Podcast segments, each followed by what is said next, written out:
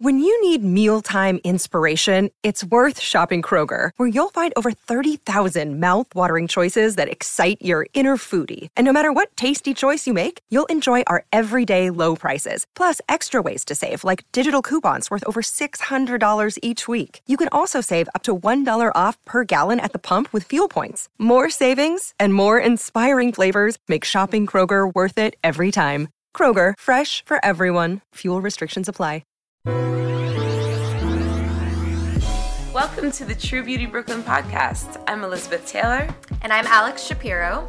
We are estheticians in Williamsburg, Brooklyn, and we work with really incredible, diverse, ambitious, and driven women that are killing it in life. And they deserve to be celebrated. So, on this podcast, we're going to be sharing their stories with you. Yeah, and then in between those interview episodes, we'll be doing segments where it's just the two of us, maybe some guest stars, and we'll be chatting about beauty, life, weird shit about being in your 30s, and just learning more about one another because that's what makes us more similar than different. Also, we're a lot of fun and we, We have a super multicultural community, and we kind of think that you might too. So, why not talk all things beauty under one black and Jewish roof? Hell yes. Um, also, we'll be answering listener questions, so make sure to write to us at truebeautybrooklynpodcast at gmail.com. All right, guys, so let's jump into the show. Bye.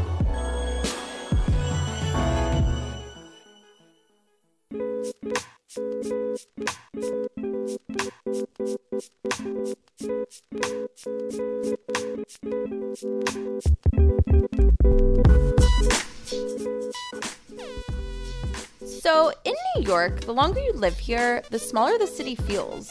And what I mean is that people generally move within similar circles based on careers or industries, and then those relationships begin to cross boundaries depending on neighborhoods. And you realize that friends know each other. And before you know it, especially because of social media, sort of seems like everyone that you know knows each other. Today's guests, Kirsten Pinkett and Corey Mastriani, are co founders of the conceptually driven design studio Dearest Creative. Kirsten and Corey didn't know it, but they are an integral thread within our podcast family. They've built branding campaigns for several of the entrepreneurs that we've had on our show, most notably and recently, We the People. They were responsible for their rebranding campaign. And we didn't talk about it on the show, but there is a literal three story tall We the People billboard on Fifth Ave that was created by these two. Yes, badass. Badass bitches. So fucking dope.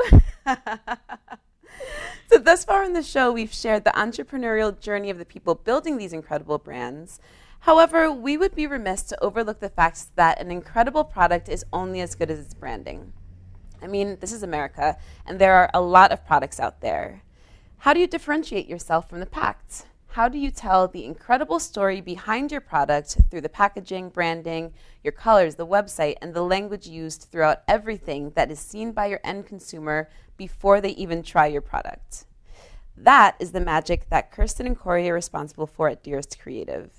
And it's important to talk about this aspect of creating a business in 2020, not only because visual storytelling is the key to success in today's society, but as they'll share, it is these visionaries that are largely responsible for diversity showing up, or as they'll share with us, not showing up, in all of the content marketing of the world. We are in the middle of the COVID cultural revolution.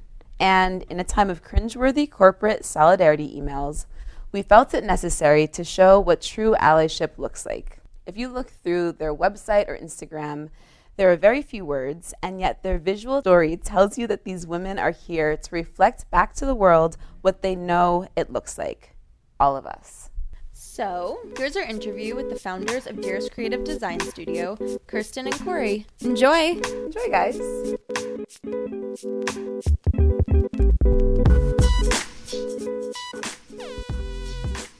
I am Kirsten Pinkett. I am the co-founder of Dearest Creative alongside Corey. And I'm Corey Mastriani. I'm a co-founder of Dearest Creative. Uh, Kirsten and I have been partners for three years uh, with the agency, and before then have collaborated on a bunch of different projects and worked together in many different places. So it was a it was a perfect match. Awesome. And so, can you just tell us really quickly like, what Dearest Creative is? Yeah, so Dearest Creative is a visually driven creative studio that focuses primarily on branding, graphic design, and art direction. So a lot of times those terms can be a little confusing because they can be used in different areas. And so basically what those terms mean to us is, you know, branding is, you know, anything from building a brand from the ground up with the brand strategy, the whole visual approach, the logo, the whole, the whole visual identity alongside the language and the personality and tone. And the graphic design portion, this one's always hard to explain, but it's anything designed. You know, we do websites, collateral, books, magazines, you know, what have you. We kind of cover a lot of bases when it comes to our design skills because we're both trained graphic designers. We went to school for graphic design. And art direction in Dearest World means, you know, kind of the general overarching vision creatively of a brand as well as content. So custom photo content, video content, even you know repurposing brands old content in times like this when photo shoots aren't possible. So a lot of the lines blur but they are very specific. And those are the three primary areas that we focus on. You ladies do a lot. Yes. Yeah. I'm very impressed. I really want to like even just with that alone, I've so like there's so many different places that I want to go, but I'm like, all right, girl, focus. We're gonna Yeah. we'll come back to that. So we're gonna rewind now that we know where you are currently. And if you can tell us, um, where where did you grow up? Whomever wants to go first. I yeah grew up outside Philly and moved to New York right after I graduated, like few days after, and have been there for ten years. But my whole family and my husband's family are in Philly, so it's close enough to you know luckily visit them often. But we love our New York life, and it's definitely something that we hold dearly, and we're excited to kind of um, see how the world shifts a bit and how we can kind of take back our life that was once the the Brooklyn, Bushwick, Ridgewood world. Totally. And what about you, Kirsten? I am from Florida. Uh, I was born and raised in South Florida, and um, I guess half raised there. And then when I was about ten, I moved to Jacksonville, which is Northeast Florida. And so I spent I spent my whole entire life in Florida before I moved to New York. And my mom from New York. I watched a lot of Sex in the City. I don't know, it just was like that's where I'm going. So um, Totally. I say I loved growing growing up in Florida, but I was like, get me out here when it was time. So Nice. graduated, moved to New York. I guess I've only lived in two places now that I'm saying it. So yeah, but there's a lot of Florida New Yorkers. You know, yeah, I'm Oh, yeah. not alone there. So um, and then when you guys were kids, what did you think that you wanted to be when you quote unquote grew up? I wanted to be a lot. Um, the thing, the one I always go back to now that I'm older is I really, when I was younger, really, I was like obsessed with archaeology, and I'm not even really sure I fully knew what it was when I was young. I was like, just really into all that stuff. So that was kind of my pie in the sky job. That's cute. Mm-hmm. But I was always very into art and like drawing and painting and making a mess and all that stuff. So, yeah. Cool. That's really Yeah. cool. Especially seeing where you ended up, like being interested in archaeology. I imagine, like when you're a kid, you're kind of. It's interesting because I kind of thought the same thing, but at the time I just thought, oh, like old. I probably couldn't say old civilizations at the time, but just like old mm-hmm. societies and people and all of that, and it makes sense considering that's what you really do now is you tell the stories of people, right? yeah. Oh, I, I love that. I never thought about it that way. Yeah, that's So cool. good. Yeah, I mean, I guess yeah, very intrinsically interested in history and people's stories and you know how how they contribute to the world and I guess it, it again it's an honor to be doing that in some capacity Yeah, now. yeah, for sure. Yeah. And what about you, Corey? Yeah, definitely. Um, yeah, I love that the the archaeology tie-in. Right. Makes so much makes so much sense. Uh, yeah, for me, I think I always really loved like art and creativity and music. Um, but I grew up with going to like a private Catholic school, and they didn't have art or music programs, which is like so Oh, wild in whoa. hindsight. So we Had no art or music programs at your high school? Is that typical Mm-mm. in Catholic schools? I'm not sure, but I just like I would beg my parents, you know, like, can I take a ceramics class or like, can I do like it was like such a fun thing. I mean, we had like art. I think there was like technically an art class, but it was like we just like watched movies and it wasn't like art, actual art. Um, so they just didn't really do it, and it, for some- whatever reason, that was the curriculum. So I think it was always this like really fun extra thing that I I looked at as like that's not even work. You know, not- I don't know. I don't have homework. It was like just always something really cool and exciting to me. And so being able, I mean, I literally going into college took one of those tests of like what you're interested in. And um, I remember talking to my advisor. It was like, oh, you, you know, you like creativity, you, you're interested in business, but you're not really like math and finance brain. Like the literal equation equaled like graphic designer. and so I didn't really, I didn't really know what it was. I was like, oh, I don't really know what that means. I didn't have like an art portfolio to submit to an art school because I didn't really have that background and I'm not necessarily a fine artist. I was like, how can I kind of maneuver my way into this world? I did like photography, so I was like, photography is kind of part of it. And yeah, it honestly just kind of worked out after talking to advisors and doing more research on different kind of niches within the art community and the art industry. So I think it's just, I knew that I wanted to do something creative, but I didn't know how exactly I fit into that world. And it just yeah really worked out. It was like the honestly perfect match. Do your parents are your parents creative at all? I mean i guess like the arts it's just such a part of our culture that like you can't not even if it's not taught in school you can't avoid it right like it's it's all encompassing but to have I think like so much of creativity like really has to be nurtured. I mean, I guess it's like any talent, right? Like you have to work at it, you have to nurture it, you have to explore those things to become very good at it. Like where did that come from, do you think? I guess is what the question I'm trying to ask you. I wonder. Yeah, I mean, I know my grandpa was like a painter and my aunt was a painter, but I think more I was more on like the music side. My family is like big into music mm. and we definitely like always explored that side of things. But in terms of like my parents actually like talking about art, it wasn't really ever a focus. So I'm not really sure how I got interested in it. I think it was honestly that like it wasn't available, so I wanted to know about it. Yeah, you know, it like, totally. it naughty like, Catholic little... school girl. yeah, it was like it, because it wasn't, you know, like a part of my world. I was like, that's what I want. You know, it was like that child like reverse psychology or something. But yeah, it was always something that was just really fun to me. Like my first semester in college, I was like, photography can be a class. Like how cool. Right. like that's just what I do for fun, you know. So totally. it's like one of those things. Yeah. And then where did you each end up going to college? I went to Penn State. Okay. I went to Florida State University. Mm-hmm. Cool.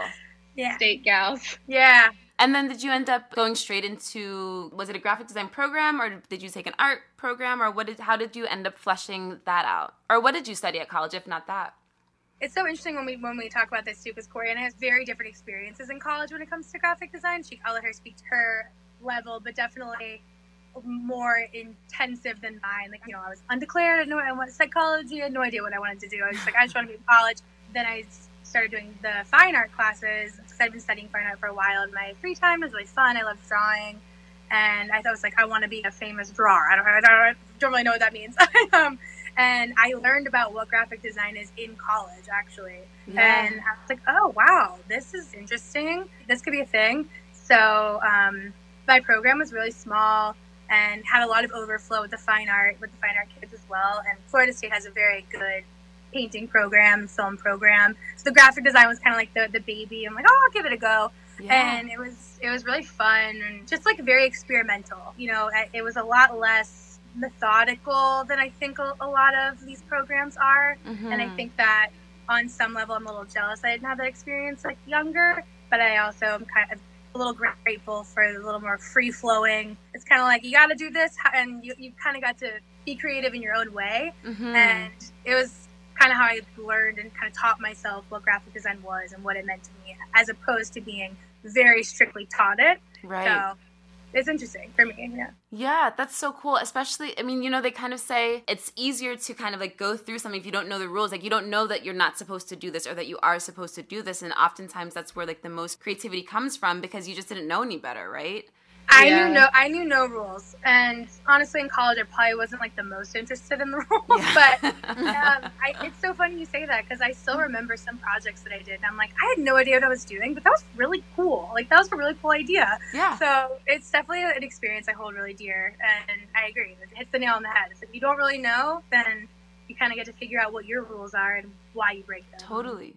Yeah, and what a time to do it also when you're in college and that's really what your job is is just to like learn and do different shit or what have you. God so upset youth is wasted on the young so seriously no, it so is. Like the th- I w- oh god, I wish. I wish I could go I, back what as I a would 30 do to go back. Seriously, right? Like discipline, That's and it's so like that's your only job is to. I mean, I went to design school, so it's like, girl, for four years, your only job was to like go and learn what like kerning was, and like you couldn't make it Yeah. there, like or like whatever it is, you know. I know, and I remember it being like, uh, like not like a drag, like I didn't want to learn, but it was like I thought that that was so much responsibility. Oh my Yeah. gosh, Looking same. back, I'm like, that's like summer camp for four oh years. It's gosh. so good. literally. Oh yeah. So oh fun. yeah.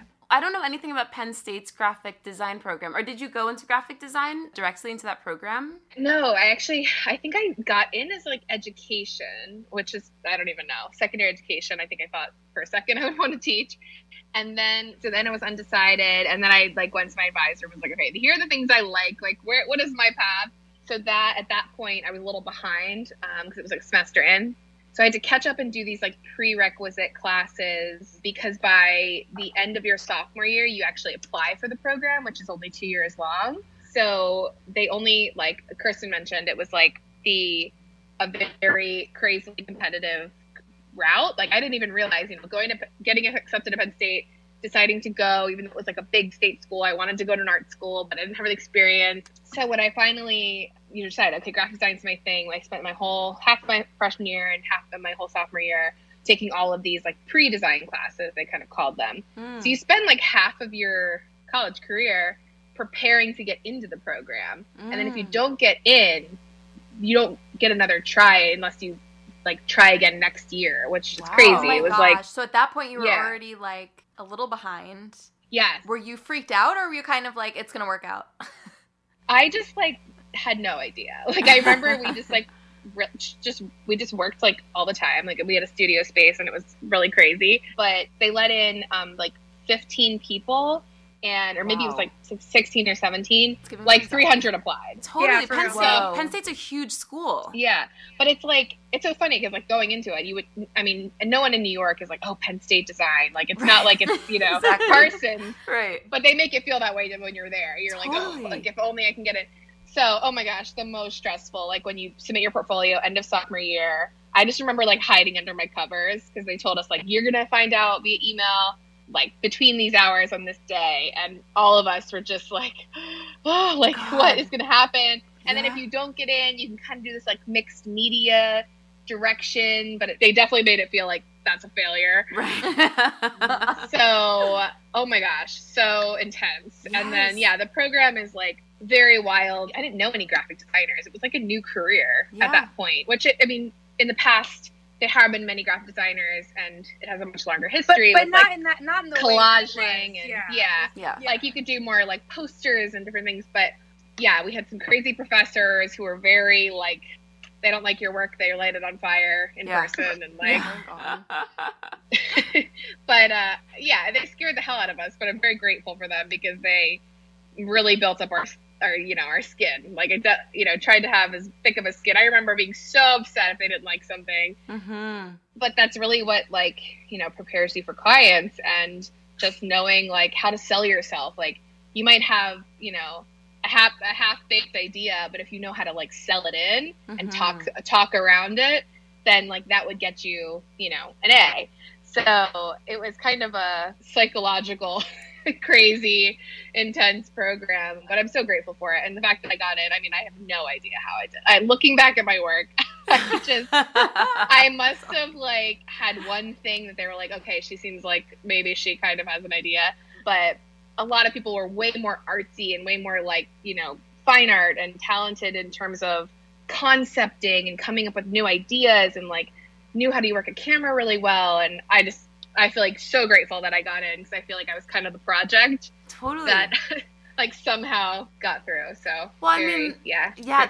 it's so interesting that you say that because from what I've seen, you guys are very, very talented. But also the fact that it was 16 thank to get in 16 out of 300 people you said applied and only 16 got in. They obviously, Mm-hmm. I kind of want to know what they saw also, based on Me all too. the other things that you're saying. Like, if- I don't even know. I know. I mean, I would love to know. I mean, they obviously just intelligent people recognize intelligence, right? So that there you go. I mean, I'm sure that was a number Yeah. one, and everything else just came behind it.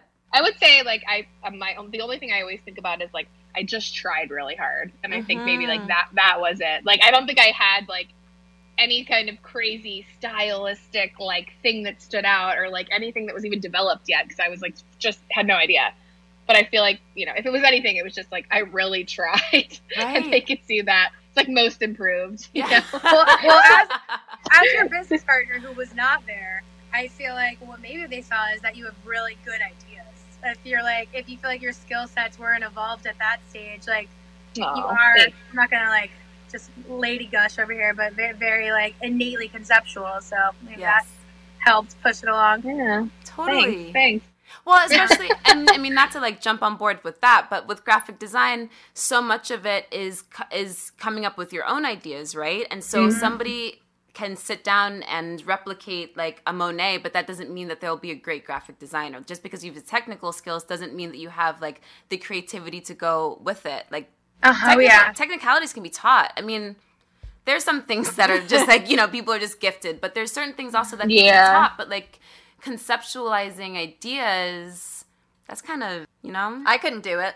That's an interesting point, especially in the graphic design field. I mean, we see it. I mean, I'm, I think everyone's guilty of doing it at some point. You know, it's it's rep. Once you have the skill set, you know, re- replication is not hard, but you can very easily tell if something is replicated or if something is like has that the meat like potatoes behind it. It's just Mhm. like I feel like in our field, it's a very specific. Probably a lot of art fields as well with the internet and Instagram and everything. It's hard to where. How do you pull inspiration without without you know Like, totally see, like- someone's style? And how do you make your own style? But like the client really wants this, but like that's, we're not going to totally copy that. So it's it's a very uh, topical you know discussion. I think. Also, I love that you guys are learning about each other and bouncing off back and forth and being like, actually, as your We partner, just miss, we miss each other. It's, we haven't. seen, this is the longest we've gone without seeing each other and like ten years. wow. I know. in person. yeah, for sure. I know. I feel so lucky that like as soon as she got back to town, it, within days, it was that like okay, get, people can gather in groups of ten. I was like, girl, get over here. Like, Yeah. I let's get this know. I'm jealous.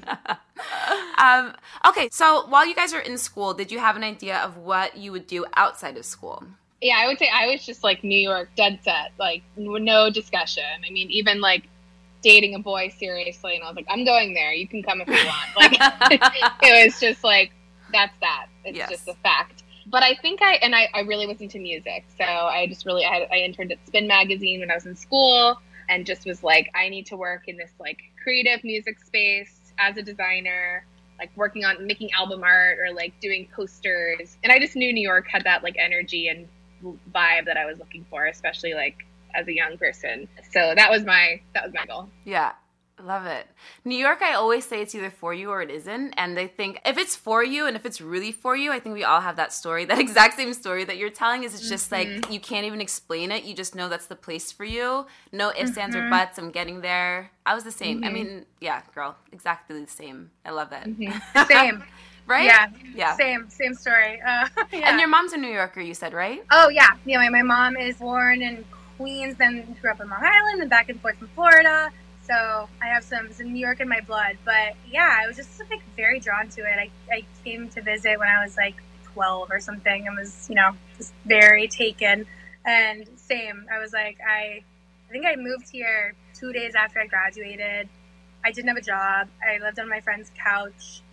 I waited tables until I like someone randomly took a chance on me, and then I bounced around to a few different jobs. And I'm so grateful for those opportunities too because I was very young, no experience. I had an internship, but to be honest, like I wasn't the most probably wasn't the most like well-rounded candidate at that stage. I still had a lot to learn. I was kind of used to doing things my own way, which was like a kind of mixed media approach, because that's kind of what I knew how to do. And Yeah. so I had a lot of learning to do. So I kind of feel like my first couple jobs were like extensions of school. Okay. Uh, yeah. What were you looking for for those jobs? Did you have an idea of like I know that Corey you said like music like so at least you had some direction of what you thought that you wanted to do, but did you have an idea of an industry or anything? I wanted to work in editorial desperately, like desperately. That was Mhm. just like I just that was just where it was at. And Fashion um, editorial? Yeah, I, I was open. I mean, I, music, like anything like that. But I was really into like the fashion editorial at that at that point. And especially just moving to New York, it's like everything is so new and exciting and exhilarating, and that, like Corey said, that energy is just so. It's one of the wonderful things about New York. You just like everyone kind of supports each other without realizing it. With this like vivacious energy and excitement, it helps keep everyone, you know, moving. Totally. And- So true. turns out it's really hard to get into the editorial industry. and my current business partner took a chance on me at Vogue.com, so I got I got an in, and uh, yeah, oh wow. Wait, no way. That's how you that's guys the met story. each other? Yes. Yeah, I Yes. also I also want to note that separately in our lives, we both interviewed for the first time in a full suit. oh yeah. Uh, I love it. Yeah, when I, because you and Corey interviewed me, I was wearing a full Ann Taylor Loft suit Oh. at Vogue. You look like you were like 50 years old. I think it was a mixture, but it was either 50 or like 12 year old playing dress up. Like, right. oh my I, I'm sure my hair was just like straightened very long, and I was like very excited. Yes. And then I remember sitting in there waiting for like everyone to come out and interview me, and everyone just looked so chic, and I was like, oh fuck, what did I do? I'm, I I literally am blowing the only chance I have because I'm wearing a goddamn suit. Um Oh, yeah. same. This is no. so good. Same You thing. too? No, the same. When I first when I graduated Parsons and I started going in interviews, I was like, okay, so do you go like cool girl or do you go professional, You right? know. And if you're poor, it's just like anything is it's just not Vogue. Anything that you put on if you don't have any money, it's just not. It just ain't it. but the same. I certainly went to Ann Taylor. I think maybe I had like I don't think it was an Ann Taylor full suit. I think I had like a Kenneth Cole. Yeah, y- Which Oh, is the yeah. same. What's the difference, really? I think I think mine was the like I don't even know like New York and Co. or something yes, like something, that. yes, Mhm. You yeah. guys are Like all from the blowing mall. my mind. Okay, I've been in the skincare industry since I'm 19, so I've never had to even think about wearing a suit to an interview because of the industry. It's just not. Yeah. It would be so weird, Right. even weirder than you and you and No, you. it's also very weird. It's all yeah, us. it's very weird. so I, like this is so I funny to remember me. my I remember my mom saying like you have to wear a suit like that's what people do. exactly. And I was yeah. like I was going to an alternative like punk music magazine. This was for and I Spin? wore a suit. Make sure you wear closed toe shoes also. A suit with closed. And I was shoes. like, it has Yes. to be done. This Got- is an interview. something. And Yes. everyone's in like cut off jeans, covered in tats, and I'm just like showing up with my ruffled shirt. Like I don't even know. I don't even know. I you guys, love But, this um, is so good. like straight from Pennsylvania. just like so suburban. Yeah. Like, like sweet, sweet girl. You have no idea. yes. So I do feel like that. Crying. Oh, that's that must have been what you saw in her though. You were just like, oh my god, this was, is I was me. like, I was that. That Yes. Well, and we've said to this day, we've had, you know, interns come in in suits and we're like, "Ah, yes. Like, we were like, bra- It does work. bravo. bravo, we- we have a winner in that category. we, we see you, and don't be ashamed. You're going to love Don't this be forever. ashamed. And by the way, you never have to wear a suit again as I long love as you work it. here. Yeah. oh my god, it could only be better if it was a tux. That's like literally the only way that that could be. I love it. Yeah. And it's basically a tux. So This absurd. is so good. I honestly, yes. All right, so we just like fast forwarded to 10. So now we're at Vogue. You said Vogue.com? Yeah. Ooh. What's the difference between Vogue.com and anything paper? Yeah, Vogue.com at the time was kind of like the little the little sister Mm. because um, it had just launched and they just uh, had migrated Style.com, which was the website for Vogue, Mm. and created Vogue.com. So when I started, before I was at Vogue, I actually I was at L'Oreal for a little bit, and then I went to the Fader, did some more music stuff, and then was hired at Vogue. And then when I was there, actually my boss from Spin hired me. So that worked out. Yeah. and um, he was there as the creative director and then hired me as the senior designer. And it was very much like the print. Print was just right around the corner. We're on the same floor, but print was very much like the serious, very professional fashion. Whereas Vogue.com was a little bit more like, let's do a roundup of fun, you know, more quippy, like fashion styles of the week or whatever Right. and I think it was we were they were just experimenting. I mean, we were there for the launch of like social media, like where they have an. Instagram. That's what I was going to say. Is this like 2000 to 2008 territory? I know that's a big chunk. This Well- would be 2012, actually a little later. Yeah, Okay. 2011, Mhm. 2012. But believe it or not, like Instagram, if they had one, it was like barely used, Mm-hmm. and social wasn't really a thing. So it was like, Totally. okay, we're just gonna play around. Like we were just like. When we were there, I feel like it was all an experiment and Mhm. like the wild, wild west. And uh, it was like a team of five of us who did everything. And Oh, wow. we would do everything for the website, like banners, you know, um, posts, different like silhouettes, retouching of like images from parties, um, runway. Like Fashion Week is when we hired extra help. It's where Kirsten came on because we were, you know, there was like a million shows a day, and then you have these crazy shifts where someone's covering a show at all times Mm-hmm. around the clock. around the clock. So like, I think our the shift that I had for a lot of it that like we would all kind of sh- like uh, change up and kind of give each other different versions of it. But it was like 8 p.m. to 4 a.m. What was it? It was like yeah, there was like a 4 p.m. to like 1, and then there was a later one. Wow. Yeah. Yeah. So like little like 20 year olds in you know the Times Square Conde building, like in their office, We're like ordering a bunch of food. Oh my gosh, it was like a party. It was like we just had So like, fun. snacks. It was like we are having a sleepover with our friends and like posting all these fashion images and just like hanging out and Yeah. uh, it was the best. And then like Conde was incredible with like all the perks. It was like all the food was free, all the Starbucks was free, Ooh. like Huh. your, your cabs your cabs home were free. Yeah. So we were just like Cool. wiling out. totally. Um, but it was it was also like so much work.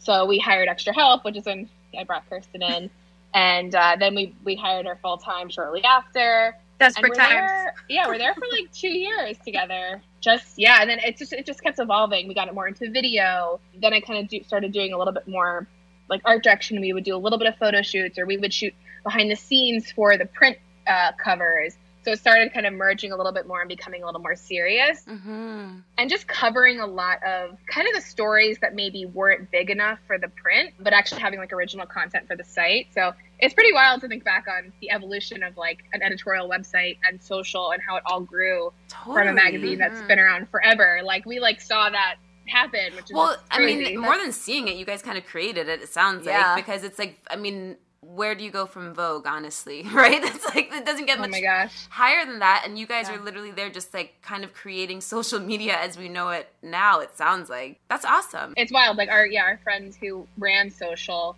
is now like you know social guru. She's Yeah. at uh, Farfetch in London, like running their whole social. Yeah. Um, and it's just like it's just funny because everyone, every team member that was there is like an expert in their category now, Yes. and it's, it was kind of like obviously Vogue is a huge contributor and like a beautiful resume line, but it just it was like cool to see us, and we were all so young and just like figuring it out, and then have kind of like gone off in our directions. Yeah, well, I mean, two years of just playing around, seeing what works, seeing what doesn't work, and also with like such an audience already that like you just you Oh, really yeah. could see like okay, nobody likes this or like so many people like this. Whereas like Yeah. you know, for Alex and I to do like A B testing, it's like all right, well, got two people over there, like one person Yeah. over there. What does it really mean?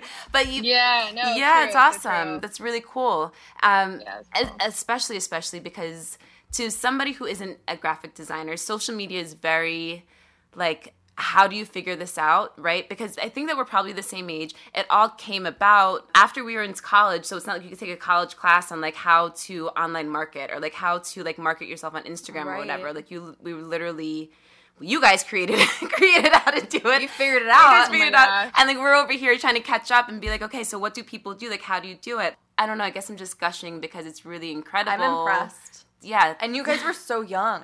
yes. Yeah, I'm like surprised they trusted us. I, looking back, I'm like, I'm trying to think like how old I was. I was like 22 or something, 23. Yeah. yeah, you were you were super young. I feel like also the way that like Vogue was structured too is like even the people in charge were like, sure you can play with the Instagram. Like they didn't think it was anything important. So then all of a sudden it's like we're just try- we're trying to you know test things and see what works. And um, what was cool is like I remember even as a designer, like we could pitch story ideas. Like it was like Yeah. such a small team that you'd be like, what have you seen this week that's cool? Like Wow. what's cool? Yeah. or like what in the arts world like what's an exhibit that we should cover Mm-hmm. so i remember like i do miss that aspect of it like just you were so in the know of all cool things uh, Yes. everything cool that Yes. like we were like oh yeah obviously i know this designer and like this new, new museum and it was very innate when you work in editorial and that's in music and in fashion it's like when i was in music it's like i knew every underground band that there was and went to a million shows It's like so that the editorial world is like so cool in that way and i hope it i hope it holds on to that through the digital ages Yes, for sure. Um, oh God, I was just transported back to Aw. the like early 2000s or just like being younger, young and cool in New York, Mm. I guess, really. That's incredible. okay, so now you guys are at Vogue, you're building the internet basically, and Hardly. take us down, I guess, like the thought path of starting your own company. It sounds like that's kind of where we're at in your journey, is like you guys are starting to consider starting your own thing. So can you take us sort of down that journey? Like what what kicked it off? How did you What made you two so close with each other? Oh, that's a great question. Too. Well, I'm sure Corey and I both have like different different things to add to this, but like even at Vogue, we were like still so far away from that at that stage. It, it's kind of our story is pretty wild. So like we worked there for two years, and we just like bonded really quickly and ended up working really well together. And she was like kind of the mentor I never had, and it was just really fun, and we just vibed super well. It was a super intense environment, and I was just like so thirsty and just so beyond like thrilled to be there. Like I felt like I needed to be pinched every day. It was like just the coolest thing. So Corey and I would be there alone for like he's like way past everyone, just like doing stuff, and I was just like, "Love me, I want to help." we ended up just like working really well together. And long story short, I mean, we can go super in depth, but like we Corey basically left and would bring me on to new jobs as she as she continued continued on her career path. I just kept coaching her. Yeah, like, come, come with me. at some point, and then I was like, "Fuck this, we got to come back." And then we came back. I worked at a very, very high-profile tech delivery company that started off only doing books. um, it wasn't for me. So um, yeah, Corey had just been hired as like the head of creative of like starting a creative department within a PR firm, which is like a pretty well-known PR firm, which is a pretty at the time was very unique and uh, pretty uh, forward thinking. You know, a lot of PR firms, you know, they they have their creative partners they work with, and they pair their talent with, and their brands with, and the whole idea was let's just do that in house. So she spearheaded it, brought me on, and we kind of built a mini business without knowing. We just we just fi- figured it out, and after working there for a while, we were like, we did this. We can do it again, but we can also like DIY it next time and make it like very applicable to us and work with brands and people that truly inspire us and just really give us life. And I think that that was mm-hmm. kind of the not the tipping point, but kind of where things started shifting towards can we do this? We can't do this. No, no, no, Yeah. no. Right. One day, one day. And then there are just a few situations where we're just like, if we don't do this now, we're never going to do it. So let's just do it. And we didn't know how to do before. We're not going to know everything now. We definitely won't know everything forever. But it was like, uh, just felt like a right time to make the Mhm. move. Yeah, it was definitely a leap. I would say, like we didn't think we didn't think leap. about it.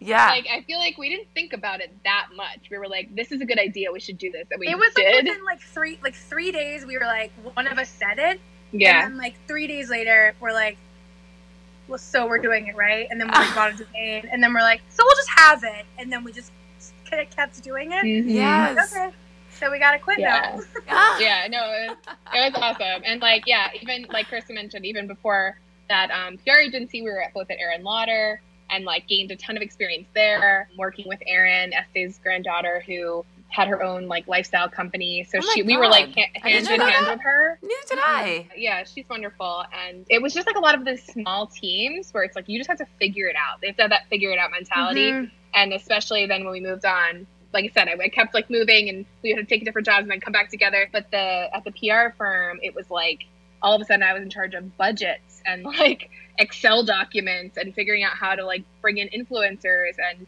pay them for, you know, video shoots and commercials. And so I feel like all of a sudden it was like once I was exposed to that world and Kirsten and I would really tag team everything, I was like, okay, so we can learn other things. Like we could figure this out, you know? So I think I'm just really grateful for that experience um, in particular because it really pushed us out of our comfort zone.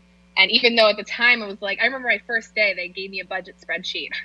I was like, I have no idea. I am like so far from a math brain in Mhm. every element, but because it was my job, I had to do, do it. And then, Yeah. you know, all of a sudden it was like, okay, if you really think about this and you Google it, you could figure it out.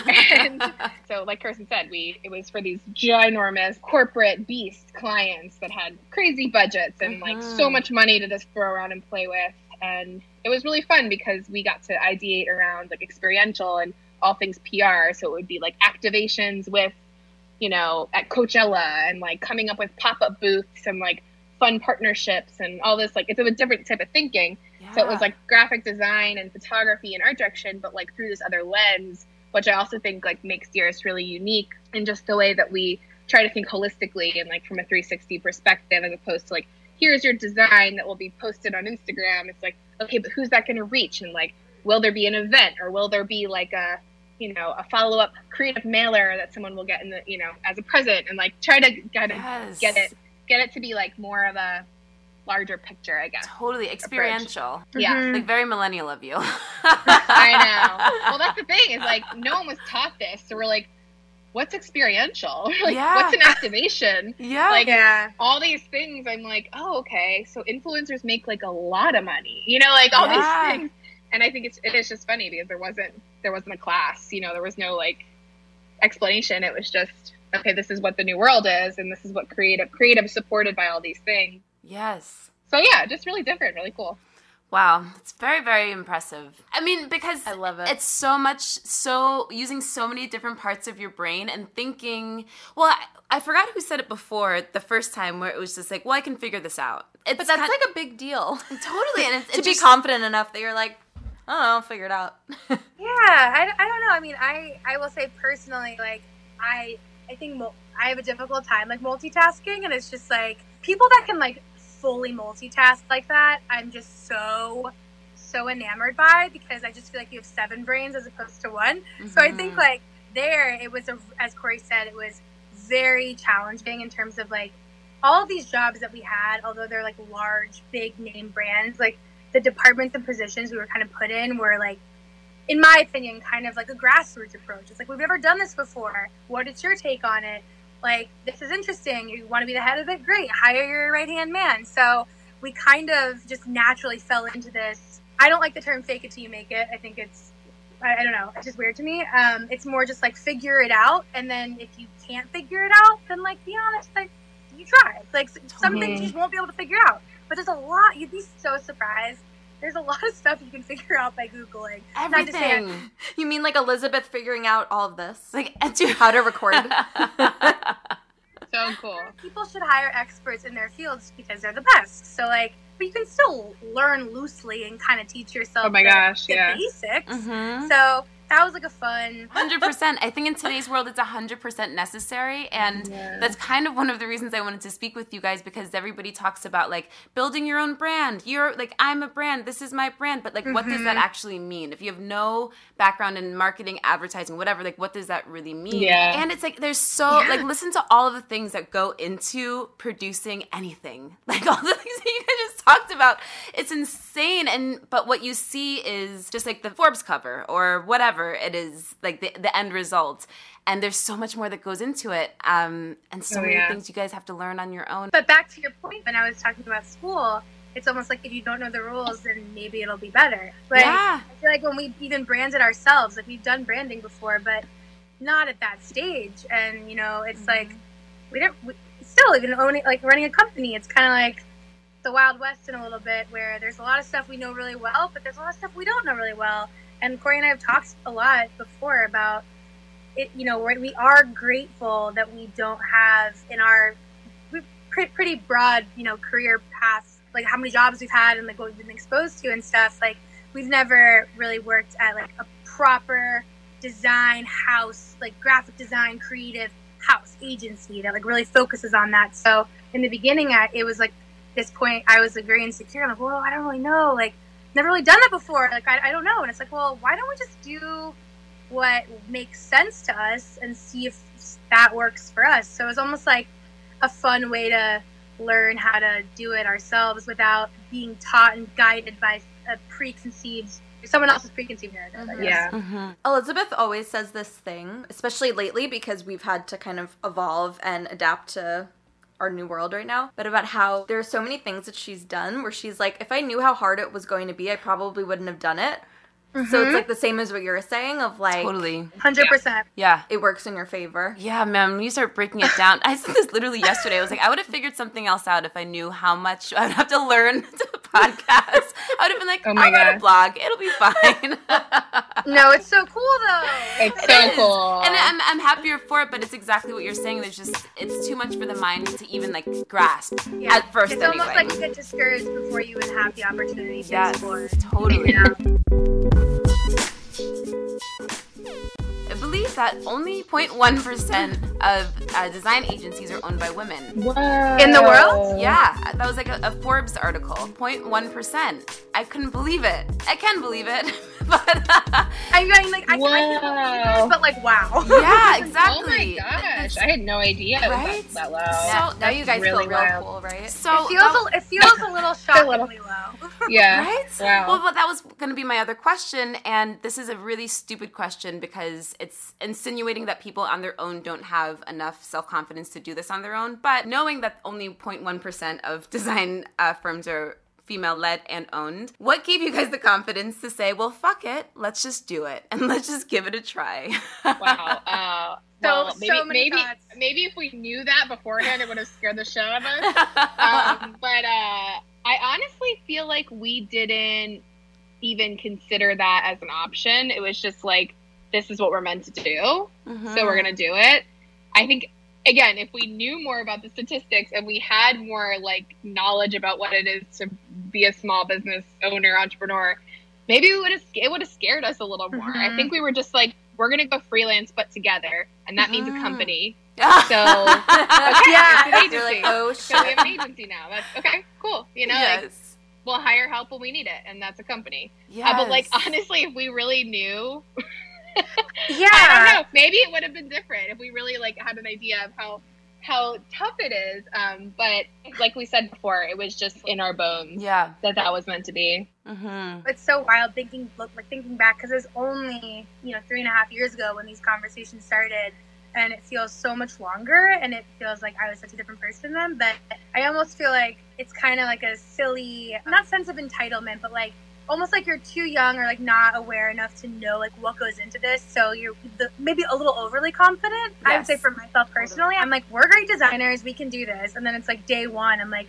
What is a proposal? What I have to do what? Yes. Like you mean I have to like write all that? What? There's no account. Oh, I oh I'm the account person. So it's like it's just funny where it's you know it's again you, you don't really know, but you're really grateful that you got in that position to learn. So Mm-hmm. I think it's just confidence in different levels, but also Yeah. also just a, a desire to run your own thing. I think too. hmm I love that phrase that you said. We're gonna go freelance together. I guess that means that we're a company.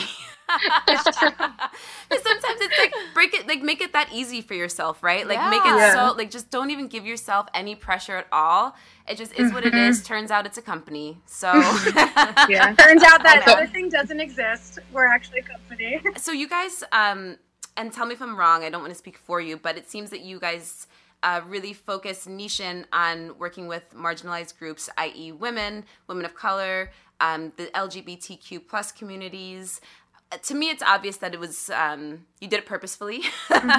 but can you just kind of speak a little bit more about, I guess, that purpose? If it is like purposefully driven, or if you would call yourself like socially driven, or whatever, however you would describe yourselves, and just take us a little bit on i guess on that part of your business because it's one of the things that i think is really really cool and really unique.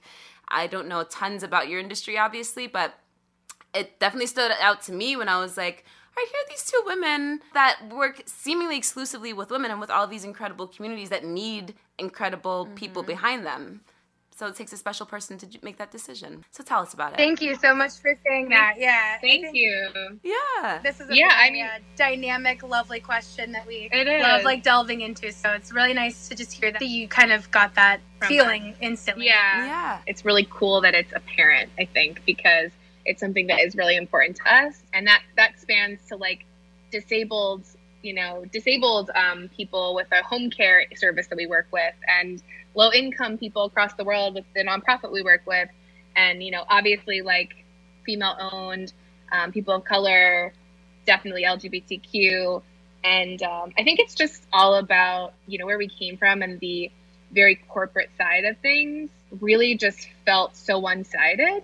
And part of our ethos going into Dearest was that inclusivity of like everyone should have a place in design and marketing and advertising and like see themselves in ads where, you know, I think it's, and as time goes on, you know, things are definitely improving, but even like stock photography websites are just like shocking when you're trying to pull imagery for, you know, inspiration and there's just there's been so like leaps and bounds you know since we've started of um, just you know the fact that historically the photography field's very male dominant mm-hmm. so you know we make a point to really hire like female photographers when we can. We still work with a lot of great great guys. Um, but i think having all female teams just has this like sense of empowerment. Like wow like all of us women together we made this amazing thing and we're so mm-hmm. proud of it. And i think it's just like we kind of like to say it's like a muscle we we have to practice. Like we, we need to exercise um, and just be aware of all the decisions we make and mm.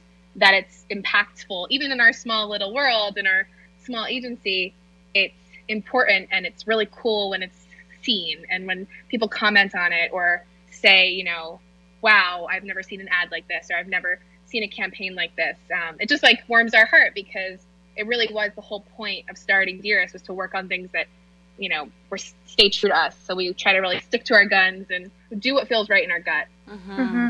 Yeah, I love that. It's so interesting because it really is kind of a, a, foundational element that brought Dearest to life, and we we don't touch upon it as much maybe in our in our language or presence. Like there there's some here and there, you know, but we like to let our work kind of speak for itself. yes, which I love too, because otherwise, yeah. especially these days, which it's like I'm very happy that people are coming out and saying, you know, Black Lives Matter, we stand with mm-hmm. anti-racism, all of that. But there's parts of it that's very patronizing, and it's like, okay, yeah. you don't need to just come out and throw out all your black people to the forward.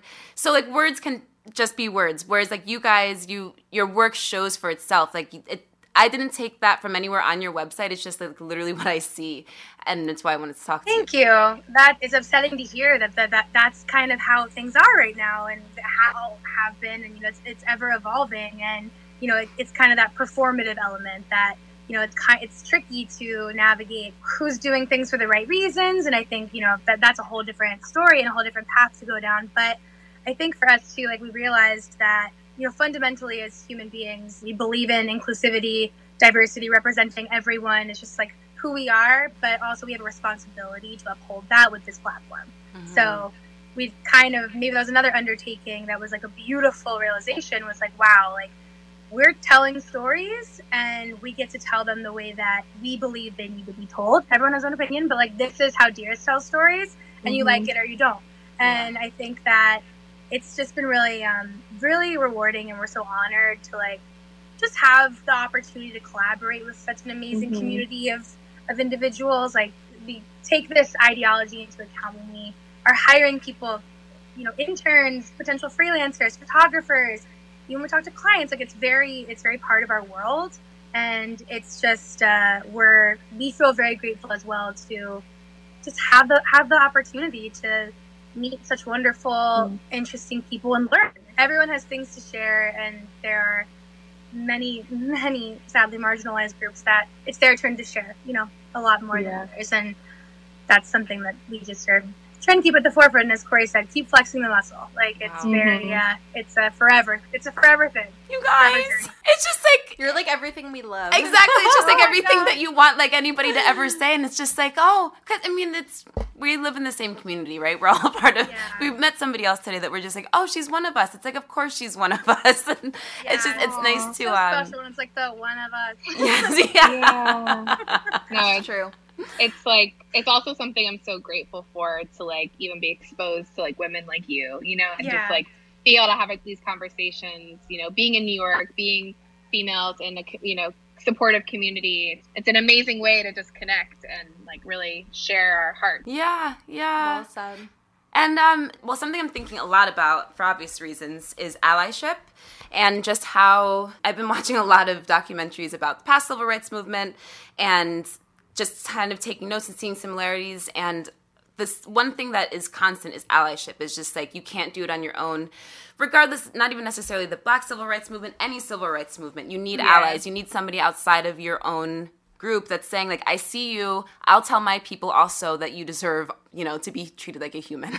so I didn't think about um, the people that are putting the images out there, like the people like yourselves who are creating stock, like stock photography, something that I would never have even thought about, but is you're absolutely right. You just need it. Like maybe somebody will see it, but it's not necessarily like you guys creating it, but you just know that like within this world somebody's going to be looking for this picture and they deserve to see themselves. Right. And that's really awesome. One hundred percent. And to Corey's point with the stock photography, it, it was a very, very bizarre experience for us in this project we're working on, and we're just like, this is so incorrect. Like this is just not right. This is not right, and like no one's doing anything about it. Maybe maybe they are. Maybe in tandem So with us. Maybe a lot of people are having the same odd. realization at the same time. But like, it's just like there, we have to just move forward, and with those realizations comes the the energy and responsibility, and just like personal dedication to doing what you can to contribute to changing that. hmm stock photography's always been this weird world where it's like unless you're in it you're not you don't really like realize it's a thing that's used so much across all marketing Totally. but I, even just uh, as a woman it's like you know a woman like a mother it's like so stereotypical Like, it's, Stereotypical, it's like a, a woman in high heels vacuuming Like, what? it's like mom, she, Yeah. disheveled, and she has two babies. And That's what like, I think of like, when I think of crying. stock. slippers. yeah. Like, what mom in the suit, in the Ann Yeah. Taylor suit? Totally. Yeah. Yeah. Taylor Swift. yeah, right. It's coming full circle. Um, but there, there are so many weird things where we're like, this is like seriously messed up. Like Yeah. the, what's put out there, and what's what most companies who don't have the funds or like you know budget to like do their own marketing and like do their own photo shoots.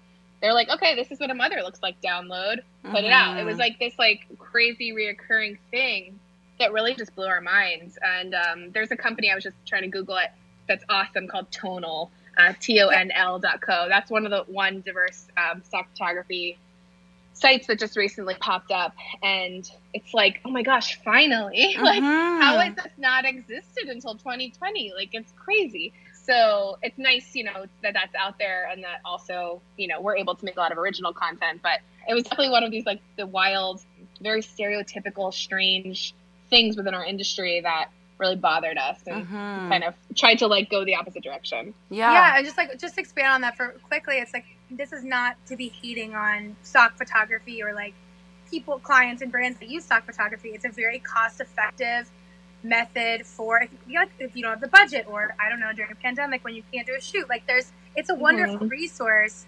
It just to us seemed like it was doing a disservice to the brands and people and individuals that are utilizing those services because they're not being provided with the proper array of imagery to choose from Mhm. and it just then it's like the subtle perpetuations totally. that are like seem small but you know in our world it's, there's so many of them so Yeah. it's uh, just always at the forefront Yeah. i really hope like tonal i think that they're going to pop up more and more and i just really hope that it continues because it's just so important Totally. Yeah.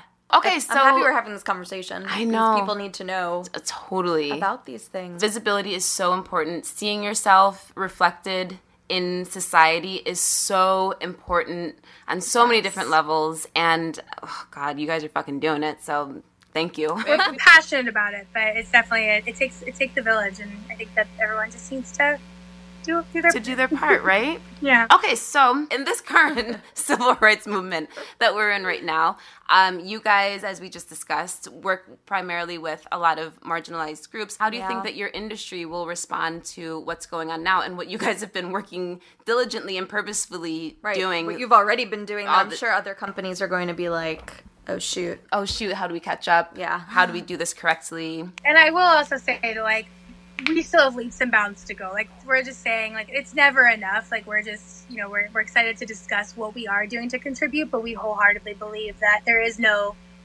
like we we reached that point. So it's like we're proud and diligent, but we also recognize the fact that there's still a lot a lot a lot yeah. to be done Mhm. with, in the industry and with ourselves. Like I said, like constantly learning, and it's just you have to have an open mind and and just continue like moving forward. So, um, in terms of the industry, that's a really good question. I'm not really sure.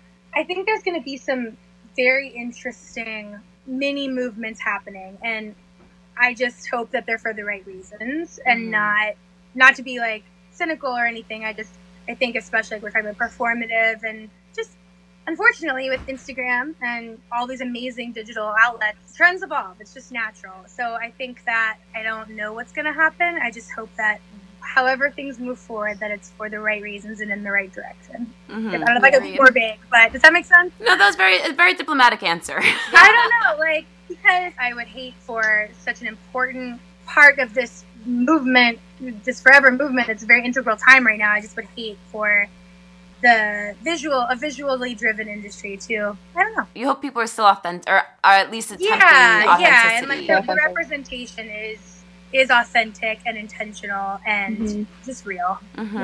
Yeah. Yeah. I think like yeah, on the at the very least, I think on the like positive end of things, people at least have a little bit more of like their hand on the pulse of Yeah, what's important, and like at the Mhm. very least, if they move forward with it or if they don't, it's like just the awareness. I think is really important, and um, you know, I think that can only help that Yeah. everyone's aware. Like Mhm. it can only go up from here.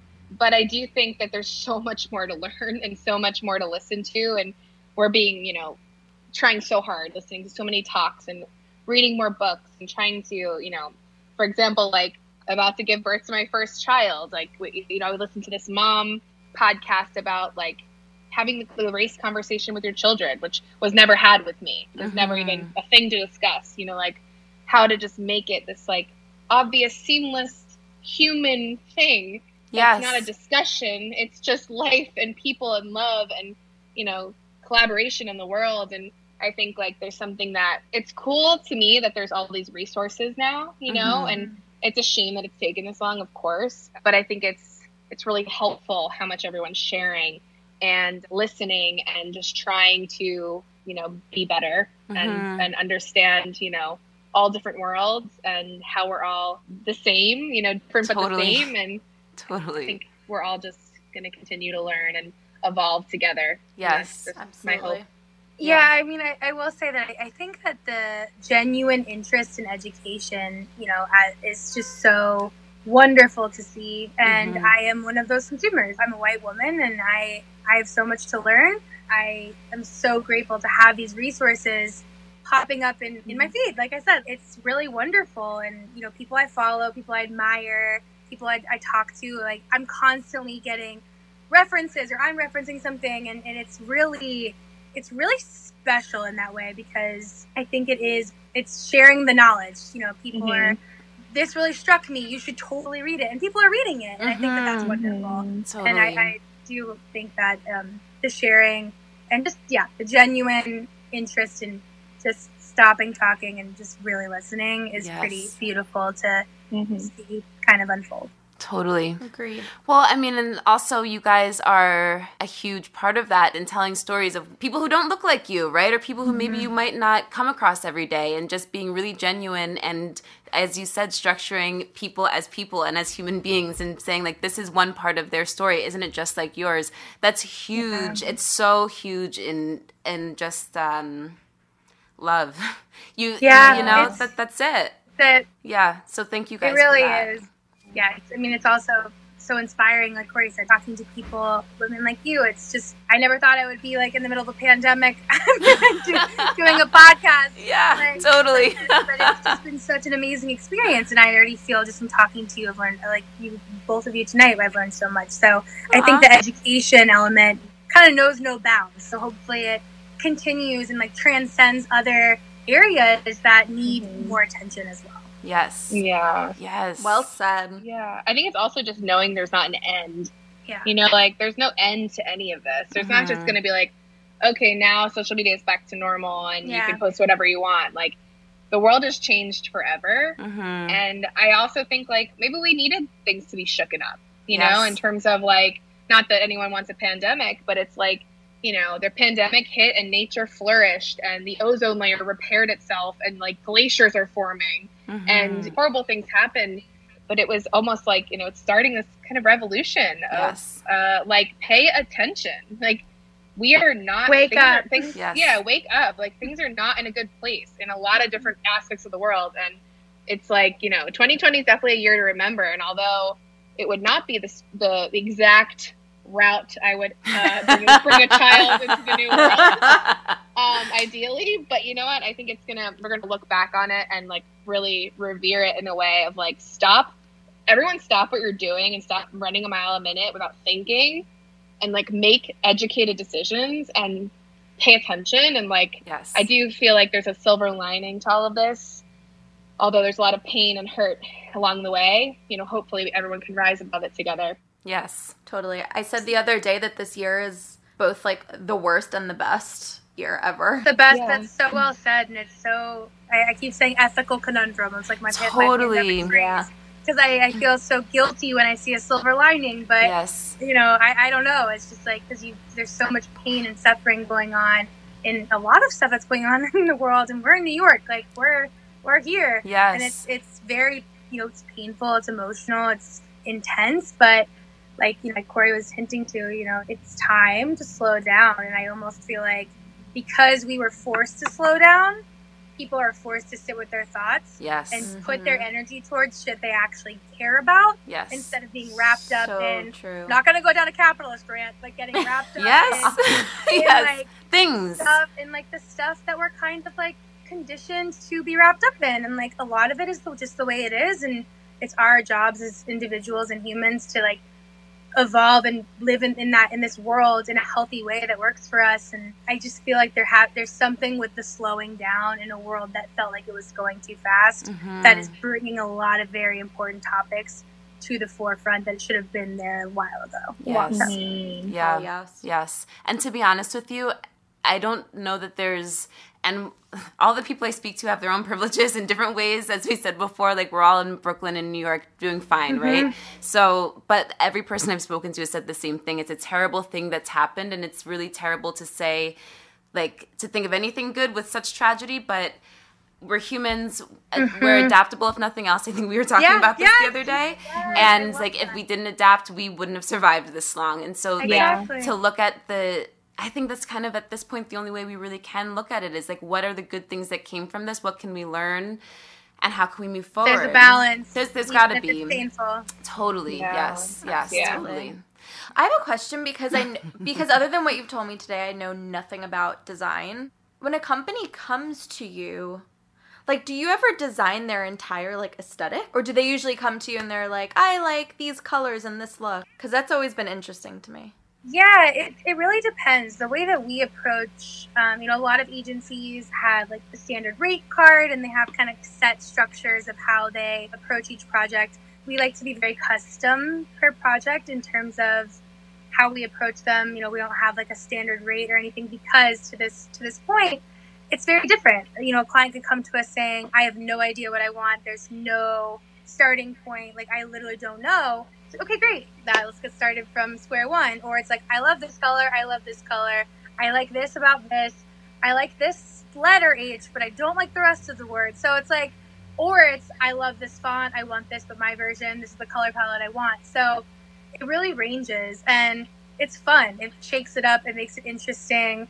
It's also, you know, it's a, it's a fun dialogue and back and forth between each client because we get to, you know, share our opinion, be like, you know, this, this color palette is beautiful, but it's also you know it's been used a lot, and like let's talk about that. Mm. Maybe we can like push it a little bit further, or you know, it keeps it fresh and interesting. That's a great question because it really is so different every single time. So it's it's fun, and it's every single time we have a conversation with a potential client, it's like a brand new conversation Corey and I have together because that sounds no one is like the other. So it's just it's interesting.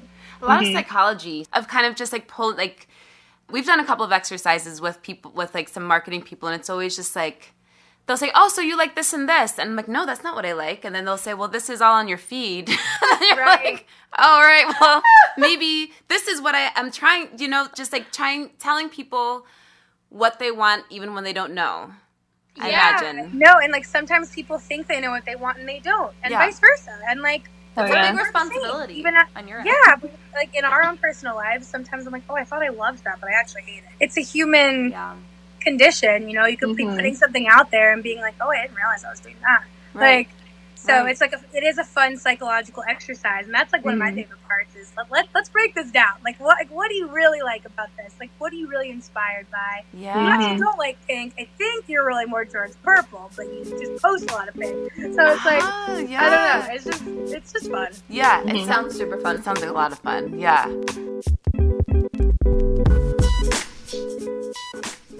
So we do these segments at the end of our episodes, and one of them is I didn't know then, but I'm older now. So do you have anything? Also, pickles and cucumbers are the same. You didn't know that pickles and cucumbers were the same? She did not. Was your mind fucking blown? Yes, let's talk about this. Oh, I, this is it was perfect. like I was like, no, you're you're you're fucking you're fucking with me. This Corey is told no wait, way. you didn't know until Corey told you? It was like Corey, Scott, her husband, and my partner Scott, and I'm like, no, no, no, guys, stop it, stop, Corey, stop. God, I would have loved to have been there. I love that like it lasted that long that it didn't make sense to you because it was so real that you didn't even think to ask anybody.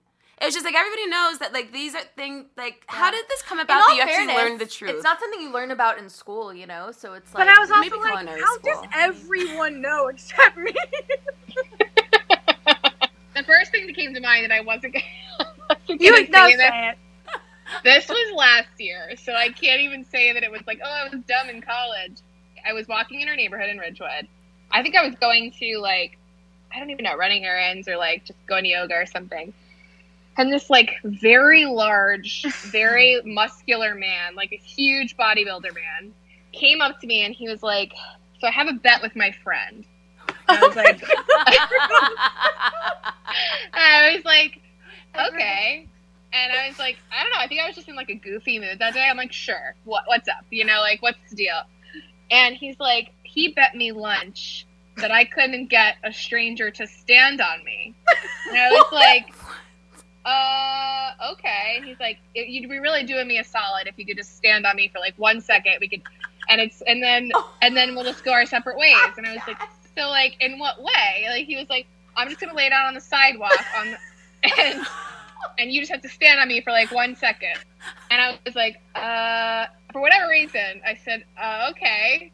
And he said, and then I said, should I take my shoes off? And he was like, he was like, if you want. And I was like, Where is this going? okay, I feel like I should take, it's all I feel like I foot should take my shoes off. So I stood on, from, stood on this stranger, this giant muscular karate man. Like on the street, Um, like on the sidewalk. Like he laid down on the It- sidewalk. in front of in front of like this MMA studio that's near our house. oh my god. And I was like, okay. And then I'm like, this is really weird. Yeah.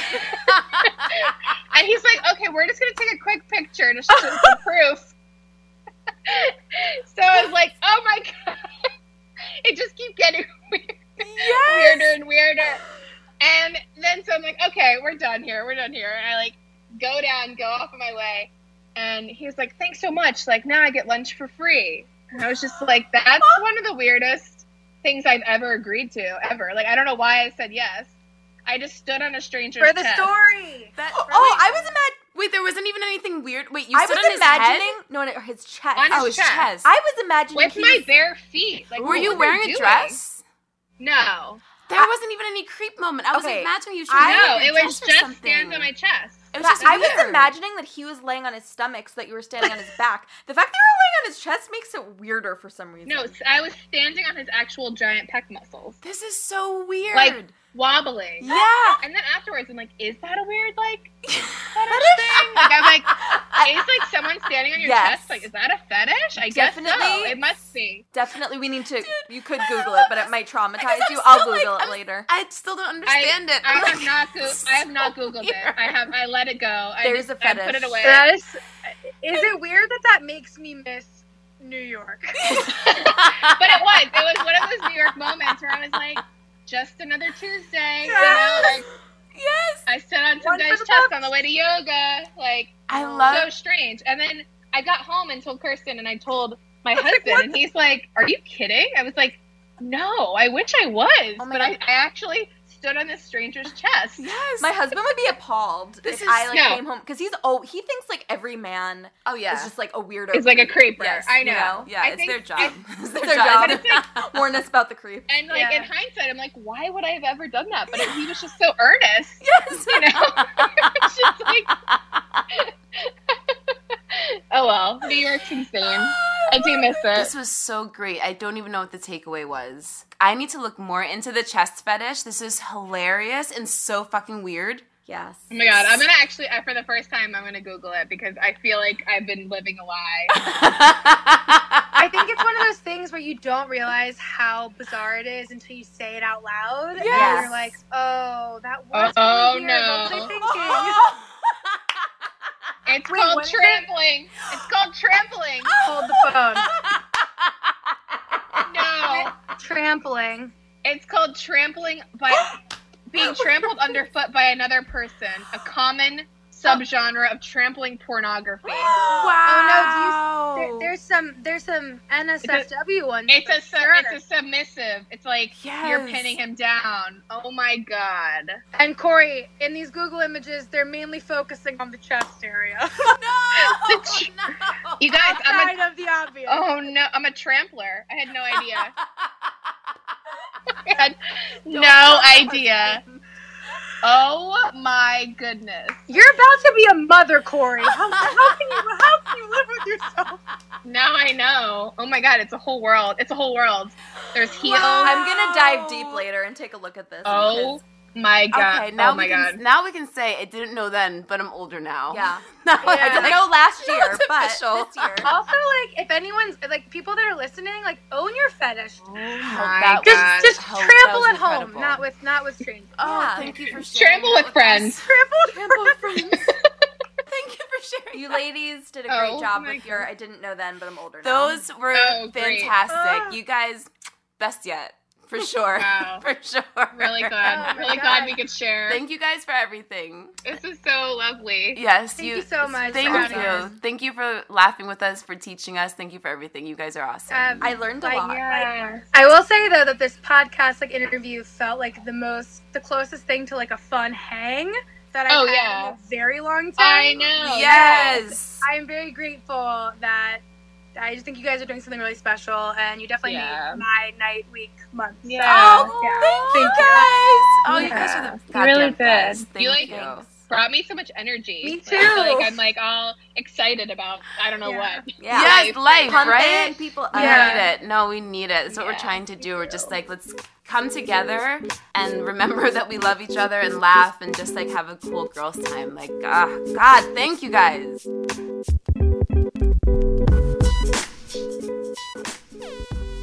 I hope that you all enjoyed this. What did you think? Are these ladies not the best? We had some good laughs, but also they told a great story. Um, I love that they met because Corey hired Kirsten and saw a bit of herself wearing that suit that day. Yes. also, is it weird that I've never worn a suit to an interview? Like, am I a heathen? No, as we all laughed about, who wears a suit to an interview? But it seems like all of you have, and I haven't. I mean, that's fair enough. You don't need to. You really, you're not missing out. but like, I feel like I need to go out and buy a skirt suit. You can get me Like, just no, in I case. can't think of a single skirt suit that would even. Don't do it. I feel like I just look like a 50 year old. I mean, you can do it if you want. I'll help you. Um, aw.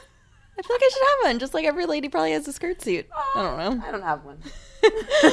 um, they were so fun, but also on a more serious note, I just have a lot of respect for them for starting their own thing.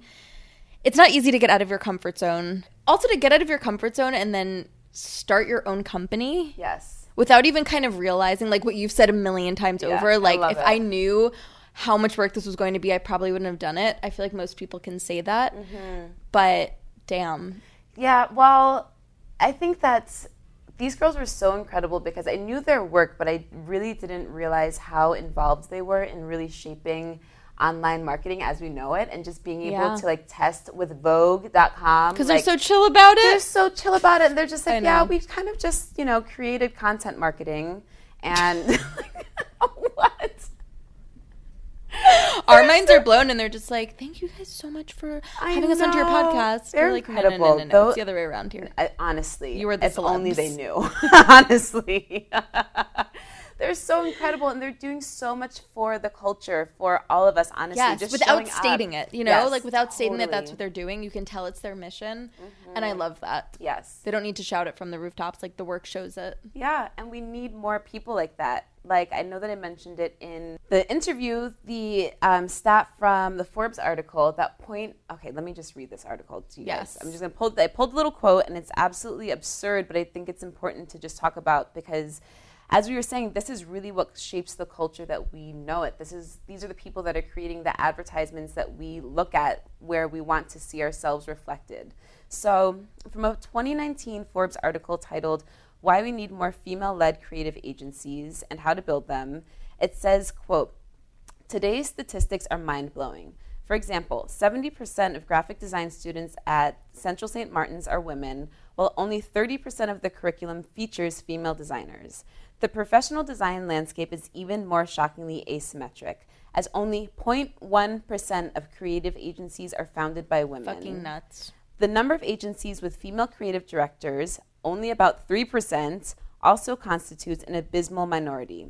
Considering that Americans are exposed to potentially thousands of advertisements every day and that women drive 70 to 80% of consumer purchases, male dominant creative agencies are missing a huge opportunity. Like, y'all, Yeah. we are in control, but like we aren't in control. And that's fucked up because just like so many of these, you know, companies, like we were talking about Gillette with last episode with We the mm-hmm. People, it's these things that are created by men for us, and then they tell us to buy it. But like we have all the money, we should we should just have, should more, have more control. control. We should have way more control.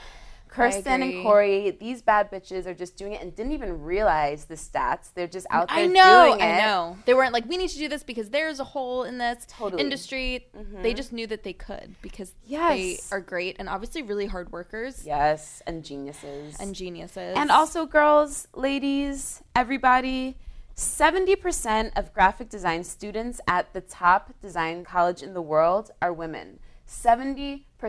That's like, y'all, you guys are out there. Do some shit. Like, take over this industry. It is. At least get to 1%.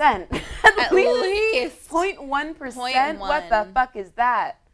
I mean, it's all of us. We all need to take over all of our industries, honestly, because it's bullshit. We're so powerful, and No, it's true. Even in our industry, like yes, it's mostly females, but the owners aren't always. yeah, absolutely. Sometimes they're just random ass male investors who know nothing, Mm-hmm. just want to make a buck. Preach. She knows what she's talking about right now. So, I guess just girls, we are so powerful and we're so creative, and we We we can, run do the world. everything. We can yes, do it. yes, we really can. So please just like believe in yourselves and do that shit. Look at these girls who said we just wanted to work together and we realized that if we're going to freelance together, I guess that means that we have a company and they never looked back. Boom. Boom. Bad bitches. Seriously. Um, if you'd like to learn more about Dearest Creative, you can visit their website at dearestcreative.co co. C-O. Or check them out on Instagram at Dearest Creative. And if you like our show, don't be fucking stingy. Share it with your friends. Yeah, be a good friend. They, your friends want to hear us. Right. They need a smile, a little inspiration. A little bit. Yep. Also, it's okay to leave a five star review. We won't mind at all. No, not at all. I won't tell anybody. And guys, you can check us out at True Beauty Brooklyn or at True Beauty Brooklyn Podcast or Instagram on Instagram, or you can visit us on our website, TrueBeautyBrooklynPodcast.com. You can check out our Patreon and consider joining. It's just $1 a month. And for that $1, you guys get um, a 30 minute virtual skincare consultation. You can hang with us. It isn't IRL, it's via Zoom. But um, Still fun. still really fun and there's so much value in the virtual consultations and we really do it just because we love what we do and we love talking to you guys and helping you fix your skin and um, we would just love to chat with you. So check that out if you'd like. Otherwise we'll see y'all asses next week. See you next time. bye.